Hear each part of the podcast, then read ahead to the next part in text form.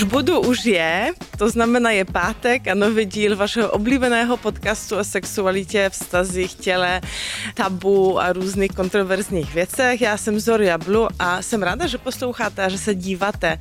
Můžete tam samozřejmě dát nějakou dobrou recenzi, pět hvězdíček nebo napsat něco milého na Instagram. Vítám už tady našeho dnešního hosta, kterým je Pete Lapton. Lapton? Lapton. Lapton, mm-hmm. ok. Ahoj. Spíš s, s nějakým anglickým přízvukem, pardon. Děkujeme, že, jste, že jsi tady.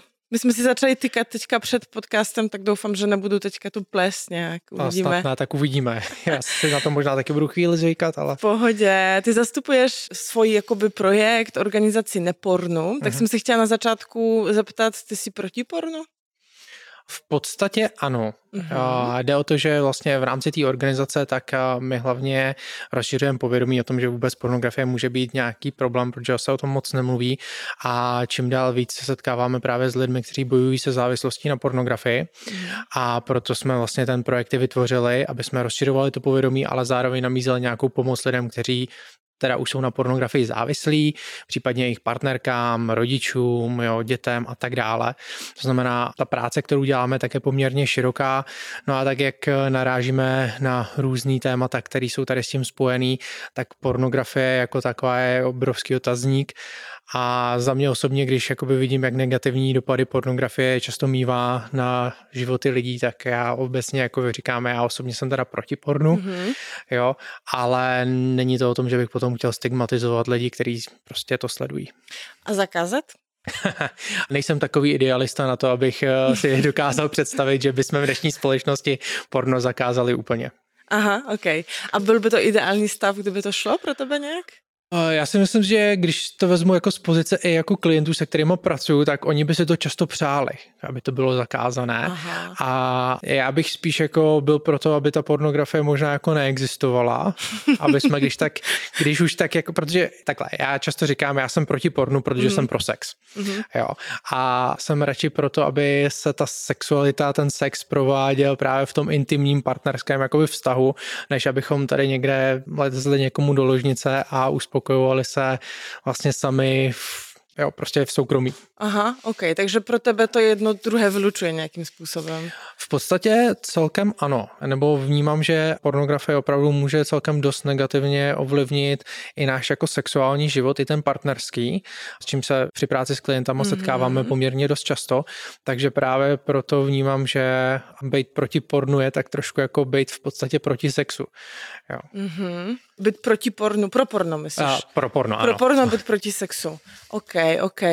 To je zajímavé. Já to asi tak radikálně nevnímám. Vidím tam určitě nějaký problémy kolem toho, tak se ráda pobavím. A nemáš občas neslyšáš poznámky, že například jsi proti pornu, protože ty máš, ty jsi měl jako, ty jsi byl závislý, nebo jsi závislý, nevím, jak se to jako definuje, mm-hmm. jestli asi u závislosti se většinou mm-hmm. nepoužívá minulý čas, že to je něco, co je do konce života. To bych ne, ne, neřekl, to už je ne? překonaný koncept, okay. takže už se to nepoužívá, co byl okay. jsem závislý. Okay. A to o sobě dokážu prohlásit a myslím si, že je to i koncept, který dává lidem větší naději, že jako ten jejich stav není trvalý. Jo. Jo.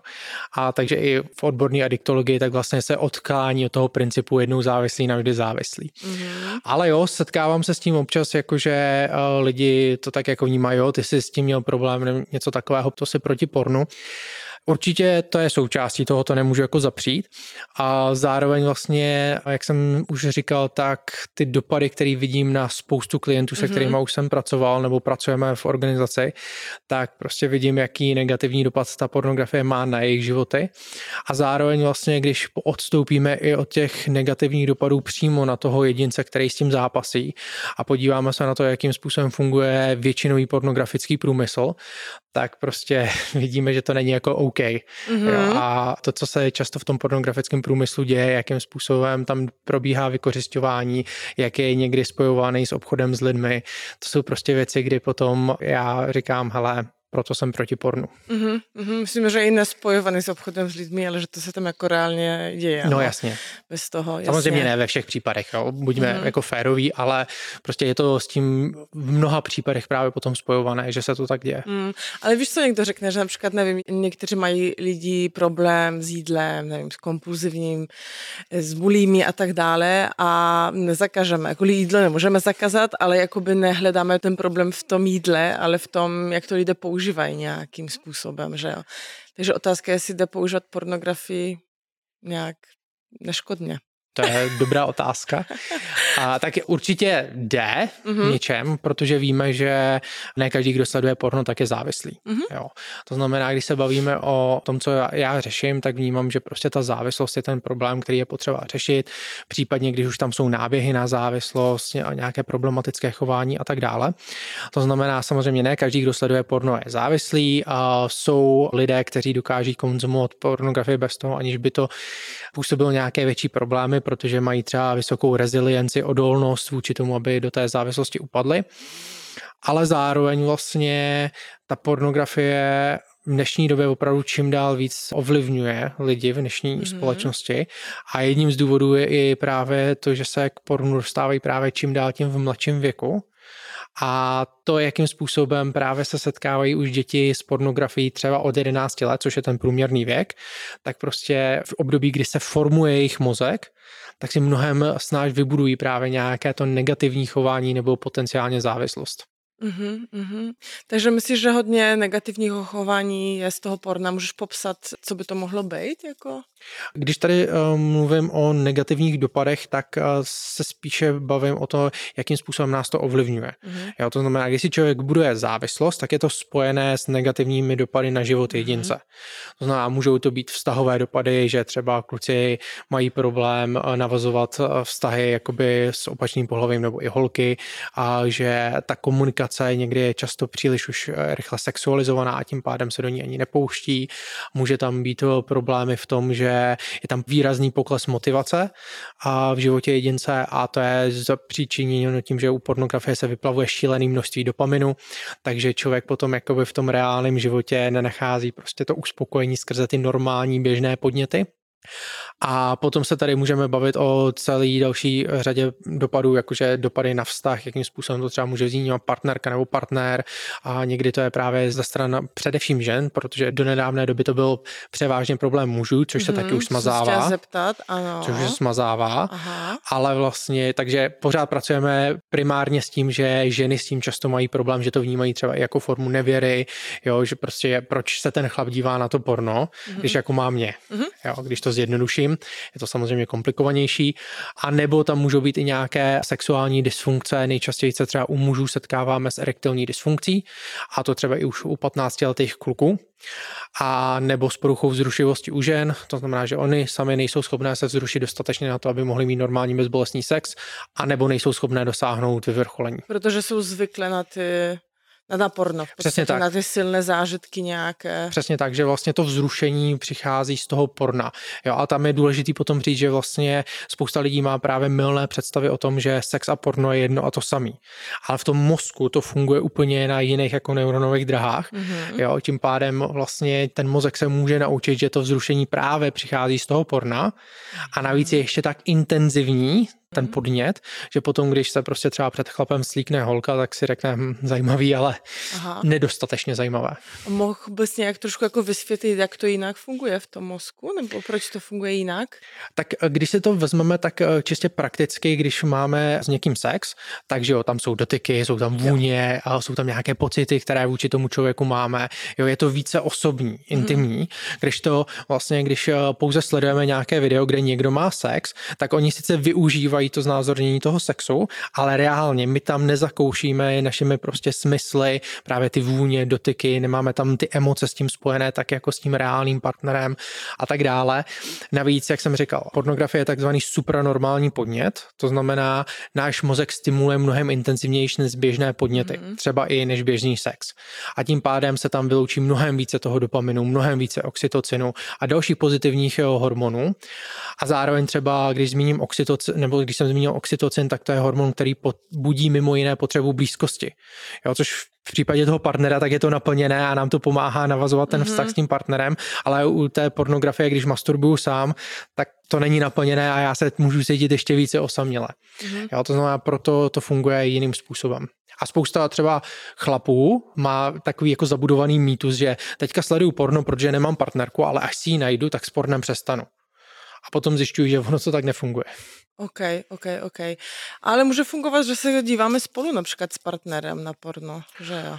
Určitě to může fungovat a spousta párů, co vím, tak to takhle jakoby dělá, ale to neznamená to, že se tady snižuje jakoby riziko nějakých těch negativních dopadů. Aha. Jo? A v první řadě bych eh, třeba řekl, že existuje jeden výzkum, takový rozsáhlejší, kde vlastně se zkoumalo sexuální spokojení a tam se zjistilo, že páry, kde vlastně oba dva sledují porno společně, tak zažívají větší míru sexuálního uspokojení než páry, kde porno sleduje pouze jeden z nich a ještě často v utajení. Mm-hmm. Jo?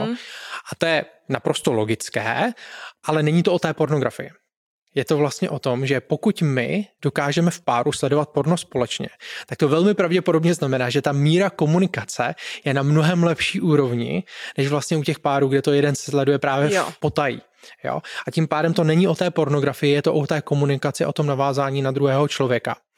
A ten stejný výzkum ale zároveň ukázal, že páry, kde ani jeden nesleduje porno, tak vlastně zažívají ještě větší míru sexuálního uspokojení a oproti těm párům, kde to sledují oba dva, netrpí žádnými sexuálními dysfunkcemi. Uh-huh, uh-huh. Jo, když to u těch párů, kde vlastně to sledují oba dva dohromady, tak vlastně se projevují, ať už třeba ta erektilní dysfunkce, porucha vzrušivosti, jak jsem zmínil, porucha nebo neschopnost dosáhnout vyvrcholení nebo předčasná ejakulace a tak dále.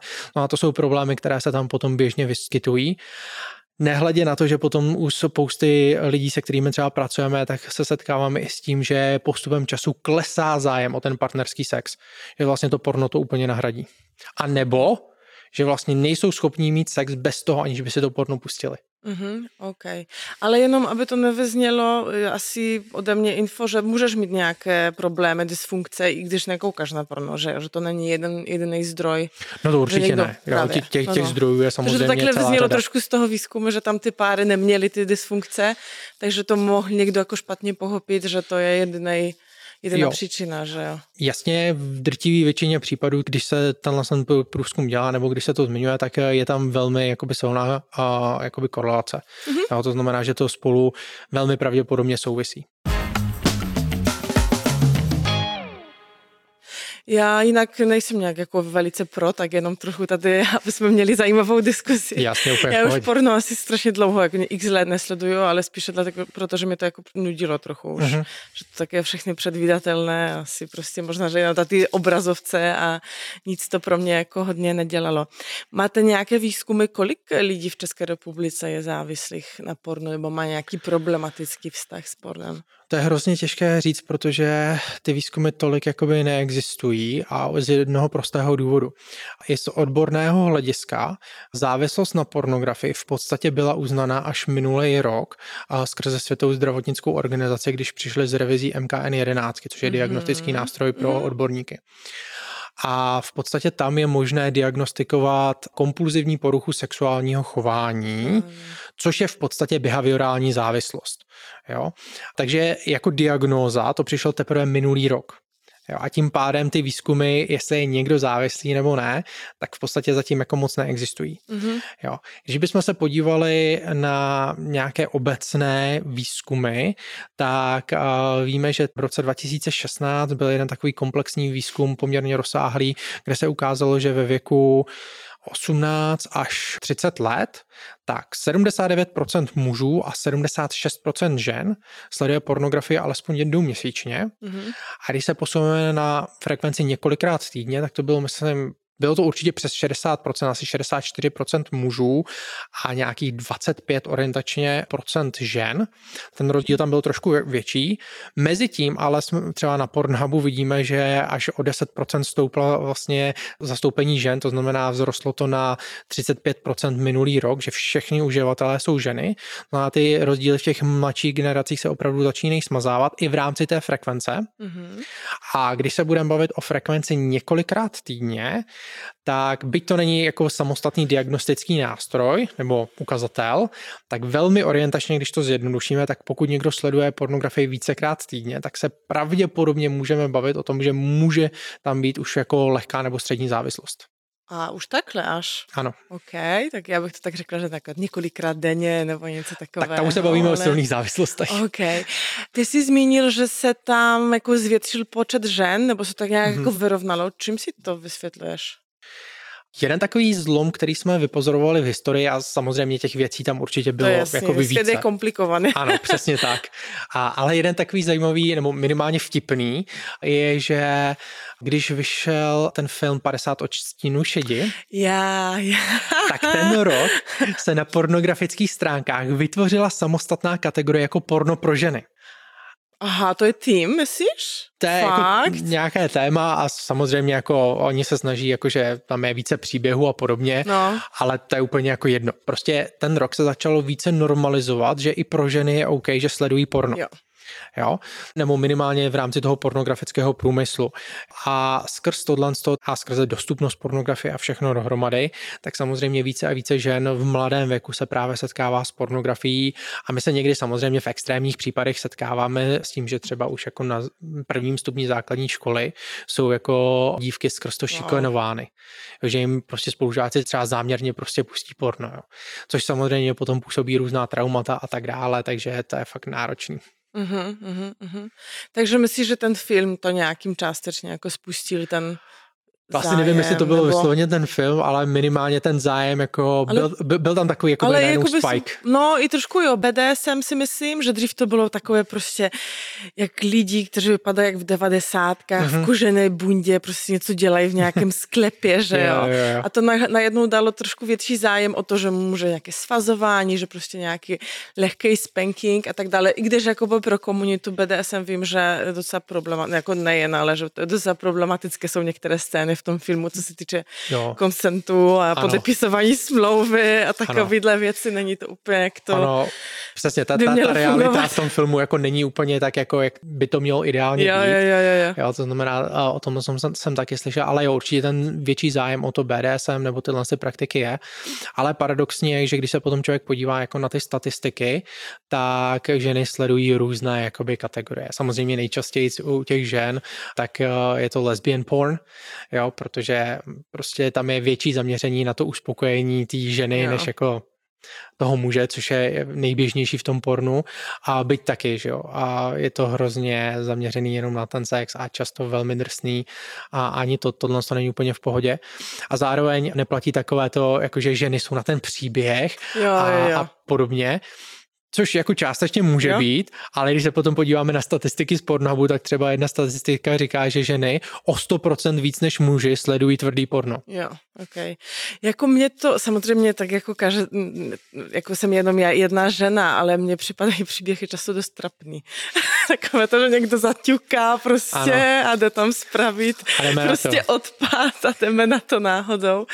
Ale zase já jsem když si pamatuju, že jsem občas i koukala na gay porno uh-huh. a to z toho důvodu důvodu, že mi se tam líbilo, že tam je vidět ten muž, který um, je to příjemné pro toho muže. Uh-huh. Že to není jakoby jak v tom takovém heteronormativním pornu, kde ten muž vůbec tam není vidět, kromě prostě uh-huh. penisu a tak dále. Takže to jenom tak, jak si říká o těch lesbických uh-huh. těch, těch věcech. Jak je propojená závislost na pornu a závislost na sexu? Protože podle mě spousta lidí si to může jakoby plést, ale na, druhou, na jednu stranu No, právě, no. Tak ono to třeba... je taky nějaký sex, no nevím. Ale no určitě právě, a ono no. jako právě v těch odborných kruzích tam probíhala ta obrovská jakoby diskuze, kam tu závislost na pornografii zařadit. Jo, nakonec vlastně Světová zdravotnická organizace to hodila do té kategorie kompulzivní porucha sexuálního chování, jo. čili závislost na sexu v podstatě. Ano. Jo, ale diskutovalo se i o tom, že to je závislost na internetu jo, a tak dále. Bylo tam několik možností prostě. A určitě je tam v něčem eh, rozdíl, protože vlastně u toho sexu tak eh, tam eh, jde vysloveně o tom, že člověk si vybuduje závislost právě na těch sexuálních vztazích v tom reálném životě, když to tohle probíhá víc v tom online životě. Mm-hmm. Ty sexuální závislosti v něčem můžou být problematičtější v tom, že když tam dochází k tomu sexu s více do partnery, tak samozřejmě sexuálně přenosné nemoci a podobné věci, jo, těch tam může být vícero. A nějaké zneužití zneužívání, přesně tak. A u té pornografie, tak tam je to více zaměřené na toho jedince často, ale ty negativní eh, dopady tam můžou být podobné a samozřejmě v rámci eskalace té závislosti, tak člověk se může propracovat v konečném úsledku i k nějakému rizikovému sexuálnímu chování, mm-hmm. že jo, což jsme třeba viděli v dokumentu v síti, jo, kdy se z některých mužů stávají prostě sexuální predátoři, a nebo je třeba spousta klientů se nám svěřila s tím, že protože si v reálném životě nezvládli najít jako partnerku, tak prostě šli do bordelu a zaplatili si prostitutku. Mm-hmm.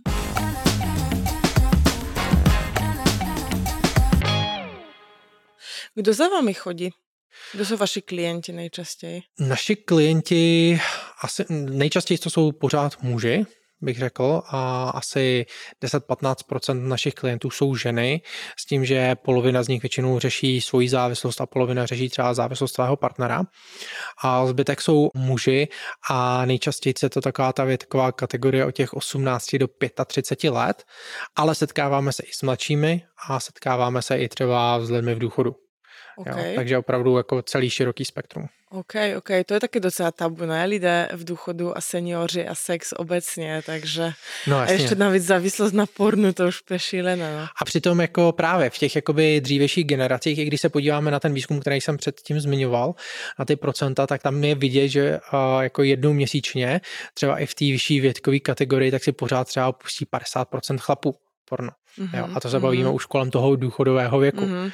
Jo, to znamená, tam to pro ně bylo mnohem více přijatelné, nebo bylo to přijímané, že to je u nich jako normální a často se samozřejmě třeba nedostávali k tak tvrdému pornu, jako v dnešní době je dostupné pro děti hlavně.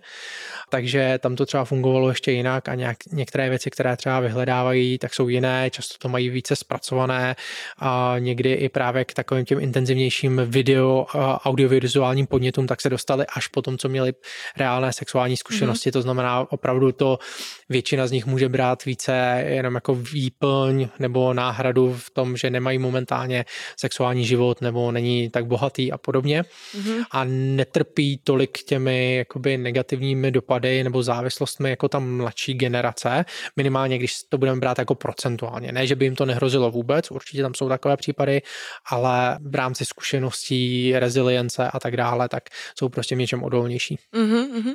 Taková možná typická otázka, ale jak poznám, že už jsem závislá, měla bych si něco dělat? To je hrozně náročný to poznat. Jo. Je tam několik faktorů, které je důležité zvážit. Já jsem zmiňoval tu frekvenci, což je takový orientační faktor. Jo, já většinou říkám, že když už je to častěji než jednou za dva týdny a jako pravidelně, tak je potřeba spozornit a je potřeba opravdu jakoby zvážit, okay. co ten člověk jakoby dělá. Potom je tam několik hodnotících faktorů. První z nich je, že závislí lidé většinou nedokáží bez nějakého většího úsilí často sami od sebe přestat. Jo? I když se snaží s tím návykovým chováním přestat, tak se jim to nedaří. To znamená rozhodnout se, že chci přestat s pornem, ale opakovaně se k němu prostě vracím. Jo? Takže relapsy, když to tak řeknu. Já to znám z TikToku. No. jsem měla dlouho, že jsem večer před spaním zjížděla TikTok a občas se tam člověk ztratí na 40 uh-huh. minut a pak jsem říká, dneska už nebudu a zase. A tak jsem si smázala ten TikTok a vyřešeno. Taky jsem to udělal. jo? Jo. No, hrozný. No. Takže neschopnost Pardon. přestat, potom v pohodě úplně. Potom tam máš ty negativní dopady, Aha. některé jsem zmiňoval. Jo. To znamená, můžou tam být právě to, že člověk zakouší a pokles motivace a nedokáže komunikovat pořádně s opačným pohlavím nebo nedokáže navazovat hluboké partnerské vztahy nebo někdy i přátelské, že zůstává hodně na povrchu a často se může izolovat sám eh, do sebe. A můžou tam být právě ty erektilní dysfunkce, různé sexuální dysfunkce s tím vlastně spojené a může tam eh, být eh, právě i pokles výkonnosti třeba v práci, jo, že člověk eh, stráví několik jako hodin třeba sledování porno a potom nedokáže stát do práce. S tím se taky někdy jako setkáváme. Ale v takových těch mírnějších tak právě je to o tom, že nějakým způsobem to i formuje to moje myšlení, jakým mm. způsobem uvažuji o, o ženách, jakým způsobem uvažuji o sexu, o vztazích a tak dále. Znamená, nějaké negativní dopady tam budou. Je důležité vlastně si udělat takové upřímné vyhodnocení, protože některé můžou být skryté. Jo, třeba když eh, je tam ta erektilní dysfunkce, tak třeba se setkáváme s tím, že spousta kluků si myslelo, že jsou v pohodě, porno sledovali právě od těch 11 let a potom v 18 zkusili mít sex s přítelkyní a zjistili, že nefungují. Jo, takže teprve potom no. zjistili, že mají problém a to je obrovský problém, protože vlastně oni zjistí až po několika letech, kdy za sebou mají stovky nebo tisíce hodin sledování porna, že mají problém. Mm-hmm. Takže problém přestat, negativní dopady, potom eh, tam je třeba omezování jiných aktivit v životě, protože dávám přednost tomu pornu a to i třeba před stahama. Je tam podstupování rizika odhalení, jo, že čím silnější závislost, tím já víc jsem ochotný podstoupit riziko, že mě někdo načapá, Fakt? abych dostal tu svoji pravidelnou dávku. Aha. Jo? Což se může projevovat ze začátku, hele, tak prostě počkám si domů, že jo, zalezu si někam v pohodě, ale o tom si říkám, no tak proč bych čekal, tak zajdu si na záchod, jo, jo takhle, a tam si to pustím a nebo potom v těch extrémnějších případech, tak si to pustím rovnou ve škole, jo, nebo v práci na počítači, když eh, boss může kdykoliv jako přijít, nebo manželka spí hnedka vedle mě, jo, a pustím mm. si to. Jo, to znamená, v tomhle tom může být to podstupování rizika a mnohem eh, větší časem, Potom tam je ještě zvýšená tolerance. A jako alkoholik potřebuje větší dávky, tak pornoholik potřebuje častější dávky nebo intenzivnější, že sleduje třeba podněty, které jsou mnohem silnější pro ten mozek, můžou být násilnější nebo šokující třeba v tom, že sledují porno, který neodpovídá mojí sexuální orientaci, nebo sledují porno, který je nějakým způsobem ujetý, když to tak mm-hmm. řeknu, nějaký fetiše a podobně, a nebo to může být takový to nejčastější, že jo, stepmom, jo, a po, podobně stepsister a různý takovýhle druhý, až potom, že to může být nějaká forma nelegální pornografie, například, a, že jo, dětská pornografie, zoofilní pornografie a tak dále. No a v neposlední řadě tak tam budou abstinenční příznaky. No a když člověk nemá přístup nějakou dobu k tomu pornu a to se bude lišit u každého v rámci toho, jak silná ta závislost je, tak tam bude třeba mít problémy se soustředit na věci a může mít až mentální mlhy, že začne ztrácet pojem o místě, o čase, co, je, co se kolem něj děje a může tam být až jako nechuť e, třeba mít sex, nebo naopak tam může být zvýšená touha po, po nějakém tom mm-hmm. sexu, bude tam určitě takové to nutkavé chování, že prostě se musím podívat. Mm-hmm. Jo, někdy to třeba kluci popisují, že bez porna nedokážou usnout, protože prostě mají pocit, že to nezvládnou a tak dále. Takže to jsou takové příznaky nebo hodnotící faktory, které si člověk potom musí projít a vyhodnotit si to sám pro sebe. Mm-hmm.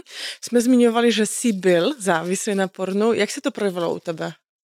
U mě se to projevovalo jednak nějakým tím pokřiveným pohledem vůbec jako na vztahy, na holky a že jsem samozřejmě vždycky jako usiloval o vztah jenom proto, abych případně se s holkou mohl vyspat nebo něco jo. takového a vlastně ta holka jako taková mě moc jako nezajímala. Takže to byl i jeden takový dopad a potom samozřejmě pokles výkonnosti ve škole, ten tam byl taky určitě, když se mi zhoršily známky, no a v neposlední řadě tak se potom u mě projevily i problémy vlastně v té sexuální oblasti, kde jsem nebyl schopný v podstatě dosáhnout vyvrcholení. Uh-huh. A kolik ti bylo, když jsi na to přišel? Ať si to nějak jako představíme. Já jsem na to přišel už v 16 letech, Aha. což byl rok 2005. Okay. Jo, to znamená poměrně dost zpátky. Te, teďka je ti tak, počkej, teď mi je 34. 34 okay. jo, a do té doby se v podstatě, nebo tam se vůbec nemluvilo o tom, že jako závislost na pornografii nebo podobně, takže já jsem se to dozvěděl v podstatě teda na jedné církevní akci pro mladé eh, lidi, kdy jeden člověk tam vystoupil a řekl, že právě byl na pornografii závislý. To byl prostě úplně šokující, že jsem někde něco takového slyšel. A když jsem si to pro sebe vyhodnotil, jakým způsobem jsem to v životě měl já, tak jsem zjistil, že jsem opravdu závislý a potvrdilo se mi to tím, že jsem s tím chtěl přestat v životě, ale prostě jsem to nedokázal. To znamená, já jsem s tím bojoval asi 10 let a jedním z těch důvodů, proč jsem s tím bojoval tak dlouho, je, protože jsem se bál o tom s kýmkoliv mluvit. Mm-hmm. Jo, takže jsem se to snažil řešit sám, no a to jenom podporovalo to, že jsem se k tomu pravidelně mm-hmm. vracel. A proč jsi se bál? Jednak protože to je citlivý téma mm-hmm. a to spousta lidí, se kterými takhle pracují, tak prostě se bojí o tom mluvit, protože jako říct někomu, že jsem závislý na pornu, když porno je pro všechny normální, tak je prostě trapný. Jo. Mm-hmm. Takže to je jedna věc. A navíc, jak jsem říkal, tenkrát se vůbec jako nemluvilo o tom, že by tady mohla být nějaká závislost mm. nebo něco takového. Takže to ještě prohlubovalo ten pocit jakoby strachu. A potom určitě tam byla nějaká stigmatizace i v rámci teda křesťanského prostředí, ve kterém jsem se potom pohyboval. Takže tam je to ještě bylo rozšířeno, řekněme, nějaký ten morální jako pohled, že vlastně tohle mm. to bych jako neměl i z tohohle z toho hlediska a teď se mi to nedaří a teďka člověk má pocit, že jako jsem v té církvi jako jediný, kdo s něčím takovýmhle zápasí, jo, což rozhodně není pravda. Ale zase ironicky je, že díky ty církvi si jako na to přišel nějakým ano. způsobem. Ano, že, jo, no, že já takže... jsem díky tomu na to přišel a paradoxně potom mi to i pomohlo v tom řešení. Mm. Jo? Ale jde to právě o tom, jakým způsobem člověk k tomu svýmu, k té své víře, nebo když budeme se bavit konkrétně teďka o křesťanství, tak jak to využije, jak k tomu a, přistoupí, protože ano, pro, velký problém je, když se v církvi jako ze sexuálních věcí a dalších prostě problémů v životě dělá tabu a jenom se to odsuzuje jo, a všechno je problém ale nenabízí se řešení. Mm. Jo? Na druhou stranu církev v tomhle tom může hrát i velmi pozitivní roli, že právě ten zájem o lidi, jo, přece jenom jako láska k lidem, tak jako je jeden z takových předních jako věcí, co jako křesťané mají dělat nebo o co usilují v životě, tak v konečném důsledku to může být velmi nápomocný. A právě pro mě ten zlom byl jedna, když jsem se přiznal svojí manželce, že s tím mám problém, ale potom právě i nějakým chlapům v církvi a společně jsme si vybudovali takovou jakoby skupinu, kde jsme vlastně s tím zápasili všichni a navzájem jsme se podporovali, hledali jsme ty způsoby, jak s tím přestat. Tak Takže v podstatě je podpůrná skupina. To asi hezky ukazuje, že komunita je důležitá a mm-hmm. i mhm. tak, že sdílení příběhu je důležité. Určitě. Co my i tady děláme i v podcastu, že občas lidé sdílí nějaký svůj příběh mm-hmm. a někdo se možná v tom najde a řekne, hej, to mm-hmm. možná nejsem divný a když to je něco, co není jako problematické, ale se mu zdá, že to je nějaký divný fety, že pak si že tady mám taky stejný fety, říká, OK, tak to možná není tak špatný. Hmm. Jo a, a to je přesně to. Já, my třeba i jako v tom projektu vidíme, že lidi nejčastěji třeba si přečtou nějaký životní příběhy, který my tam postujeme od našich klientů a vlastně si řeknou, nebo si uvědomí, hele, on si procházel stejnýma věcma, co já, takže já nejsem ten jediný a tím pádem oni mi možná budou rozumět, tak jim napíšu. Mm-hmm. Jo, takže tohle je potom motivuje, že se s tím stotožní a řeknou si o pomoc. Pamatuješ si to první porno, co jsi viděl?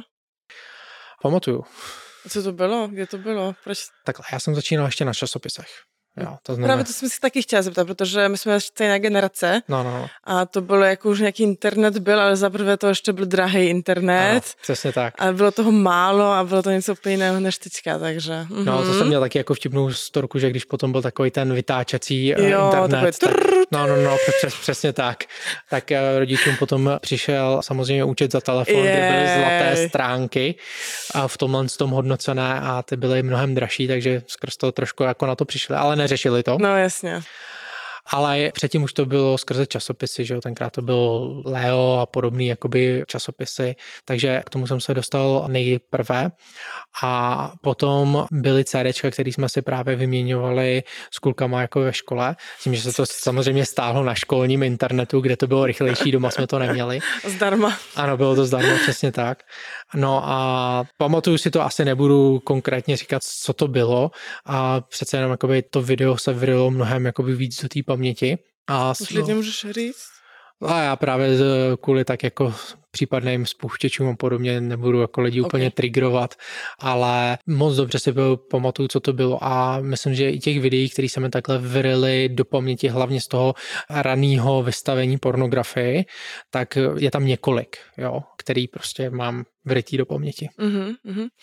Myslíš, že někteří jsou víc tomu jako nákloní než ostatní a čím to potom je, že někdo má spíše tendenci dostat nějaké závislosti? Uh-huh. Jako obecně u závislostí platí, že samozřejmě lidi s vysokou reziliencí, odolností v životě, tak eh, jsou méně náchylní k tomu si vybudovat prostě tu závislost. To znamená, mohou sledovat porno třeba i několikrát jako týdně a nebudou vysloveně závislí, prostě si potom řeknou, že mm-hmm. přestanou a přestanou. Ale to je právě velká jakoby otázka, jak to funguje hlavně teďka, když s tím začínají právě děti, kteří třeba tu rezilienci nemají takhle vybudovanou. Jo, a třeba od 13 let se k tomu vrací i několikrát týdně. Jo, takže to je velká otázka. A to znamená lidé, kteří mají nějakým způsobem problémy, se kterými se neumí úplně vypořádat, tak často mají právě tendenci sklouznout k té pornografii. Ona pornografie v podstatě je jakoby takový špatný copingový mechanismus. Jo, že já nevím, jsem ve stresu, jdu, pustím si porno. Jo, cítím se osamělé, jdu, pustím si porno. Nudím se, jdu, pustím si porno. To jsou takové nejčastější případy, se kterými se setkáváme u lidí. Takže je potřeba potom pracovat i tady s těma pocitama a my říkáme negativní emocionální stav, do kterého se člověk dostane a to potom jako spouští celou tu sérii, kdy člověk si řekne, OK, mohl bych si pustit porno, uspokojit se a tak dále. To znamená, pokud ty lidi mají tyhle ty copingové mechanismy dobrý, funkční, tak mají mnohem menší tendence do toho upadnout. Na druhou stranu vidíme celý spektrum v dnešní době, jak je pornografie šíleně dostupná, tak nejde vyselektovat jako třeba u závislých na drogách, jo, nějaký konkrétní prostředí nebo konkrétní věková skupina nebo tak, že by byla více nebo méně náchylná. To v podstatě u té pornografie skrze tu dostupnost vůbec jako neexistuje mm. a setkáváme se s celým spektrem lidí, mm. kteří s tím bojují.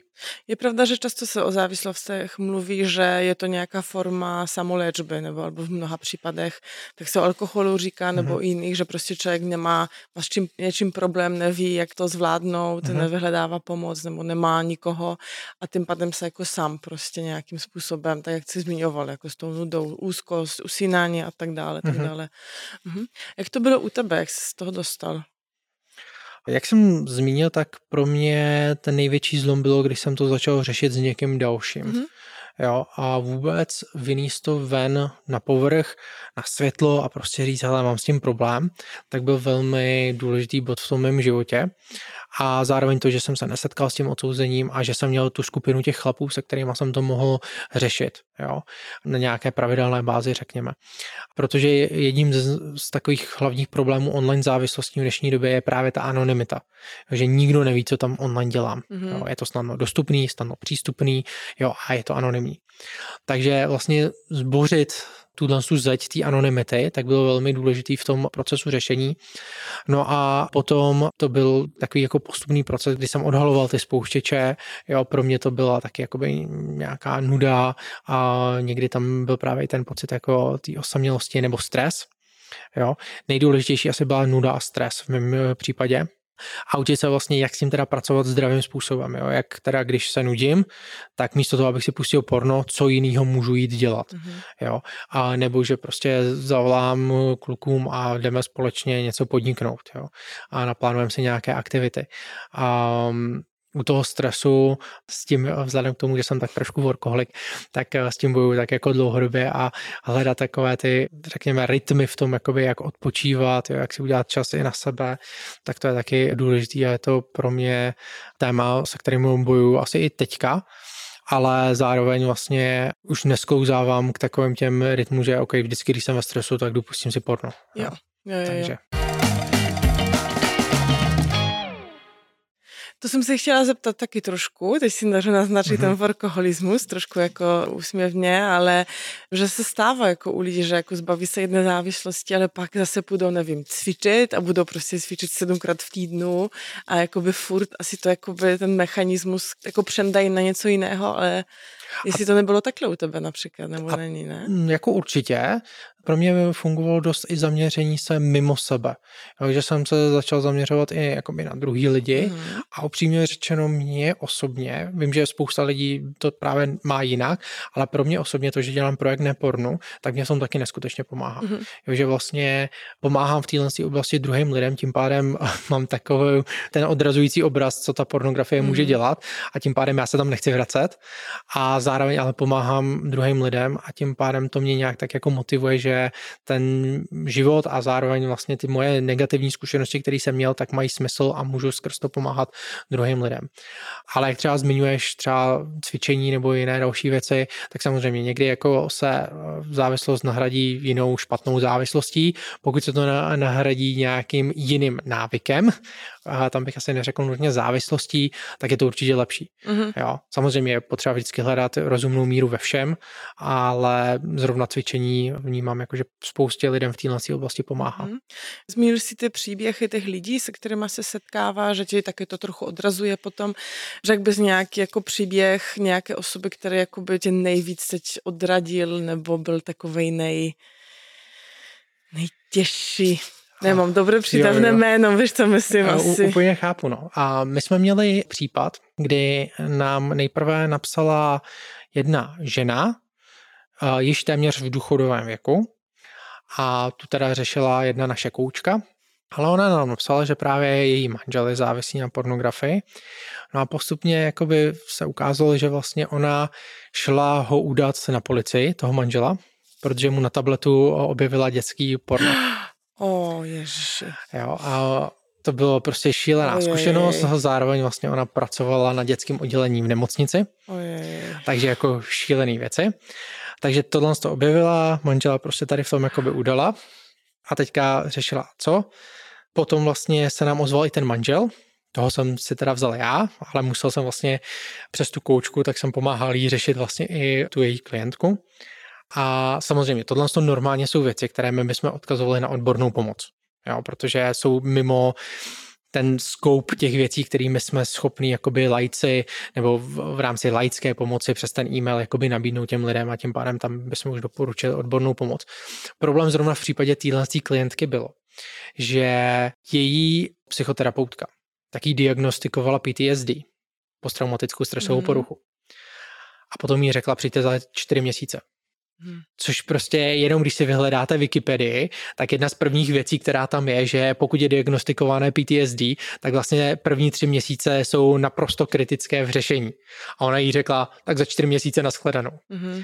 Takže v podstatě, i když my jsme se jí snažili odkazovat na to, ať jde prostě někam dál, tak jako ona tam nebyla schopná jako se k něčemu dalšímu dokopat a tím pádem vlastně ta naše koučka, která v tomhle tom s ní soucítila, tak se snažila jí samozřejmě aspoň nějakým způsobem být oporou.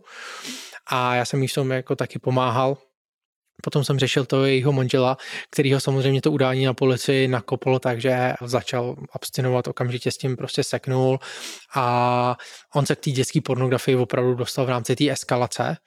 Jo, nebylo to tak, že by byl prostě pedofil nebo cokoliv takového, prostě v rámci té eskalace se dostal k nějakým fotkám, videím a tak dále.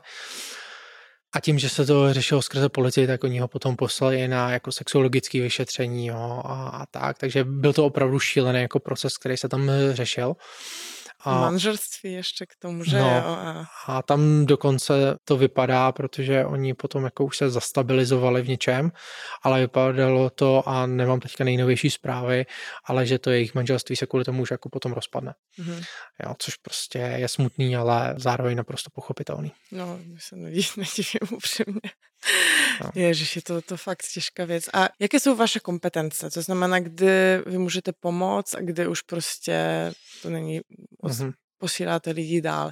To, že vy jste jako psychoterapeuti s výcvikem, nebo to je spíše jakoby podpůrná skupina? Asi? Je to spíše více podpůrná, to mm-hmm. znamená, my zdůrazňujeme, že nabízíme laickou pomoc mm-hmm. a i skrze to, že se to dělá prostě po e-mailu a podobně.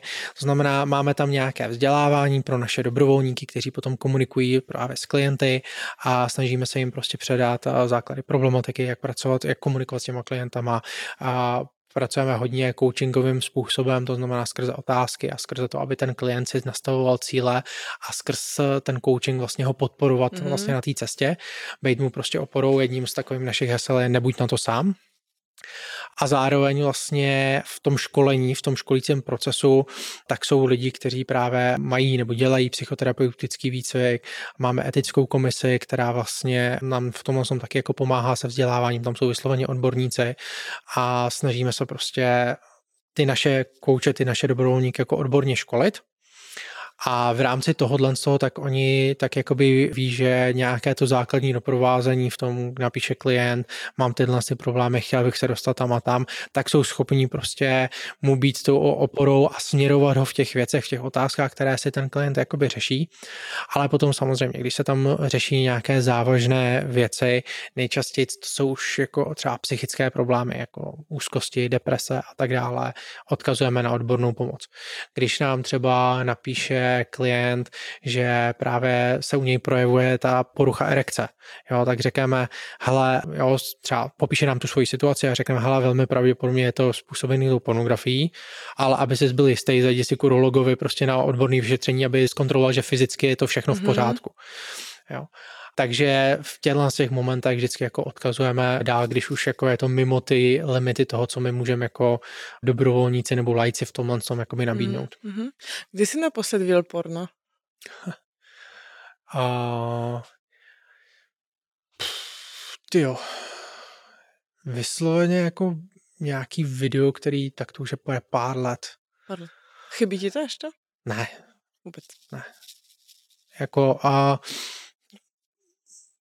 je to pár let, co jsem viděl vysloveně nějaký video, to, že jsem prostě někde viděl nějaký jako obrázky a tak vlastně to v posledním roce jsem něco viděl a to budu naprosto upřímný, a, ale um, to video, což je ten nej, jeden z takových nejsilnějších podnětů tím, že kombinuje to audiovizuální, mm-hmm. tak to už bude pár let, no. Mm-hmm. Máš něco? Já, jo, jo, už. Jo. Tam to je 10 minut, co jsme vyřešili ten, ale... Mm. Mě teď to je, počkej, jsem chtěla jednou nakonec a mě teďko trochu vypadlo. E, řešíte vůbec otázku nějakého etického porna? Víte o tom jakoby něco? Jako víme o té oblasti mm-hmm. a lidé se nás, nás na to jako občas jako ptají a že etické porno jako takové, tak ta premise tam je, že s těmi herci je tam zacházeno eticky. Mm-hmm. Jo. Samozřejmě můžeme se ptát, jako, co je na tom etického, sledovat etické porno, ale to je vedlejší. ale já přesto jakoby lidem říkám, hele, i když jako z pozice toho porno průmyslu je to určitě mnohem menší zlo, jakože opravdu tam může být s těma hercema nakládáno dobře, byť jsme slyšeli i výjimky, tak ten problém toho, že člověk si i tady na tom může vybudovat závislost, tak tam pořád je. Mm-hmm. No i to nebezpečí v téhle oblasti může být.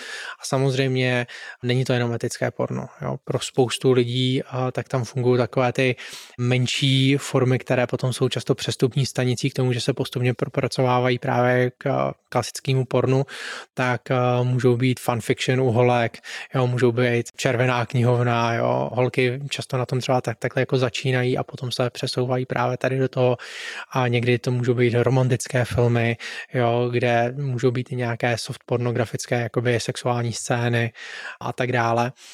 To znamená, každý má jakoby ty věci trošku jinde, ale to, že člověk se může vybudovat závislost jak na etickém pornu, tak prostě na audiopornu, tak na knižním pornu, tak prostě hod tady jsou taky. No. no jasně, ale zase ta fantazie v té sexualitě je jako důležitá, že Určitě. Aby to nevyznělo, že jako číst ero romány je prostě cesta k závislosti na pornu, ne? to, to nutně ne, jenom jakože vysloveně, když my pracujeme s klientkama, tak eh, často to noso zmiňují, že pro ně to byla taková přestupní aha, jakoby aha, stanice. Okay. Jo? A nebo že to pro ně potom funguje jako takový ten spouštěč, že potom jdou a pustí si to porno. Mm-hmm. Jo, což může být, jo, neříkám, že to tak jakoby vždycky je. A jenom to u některých jedinců takhle může fungovat. Mm-hmm, super, tak já ti moc děkuji a přeji hodně úspěchu na pornu. Díky moc. A díky moc, že posloucháte. Ahoj. Ahoj.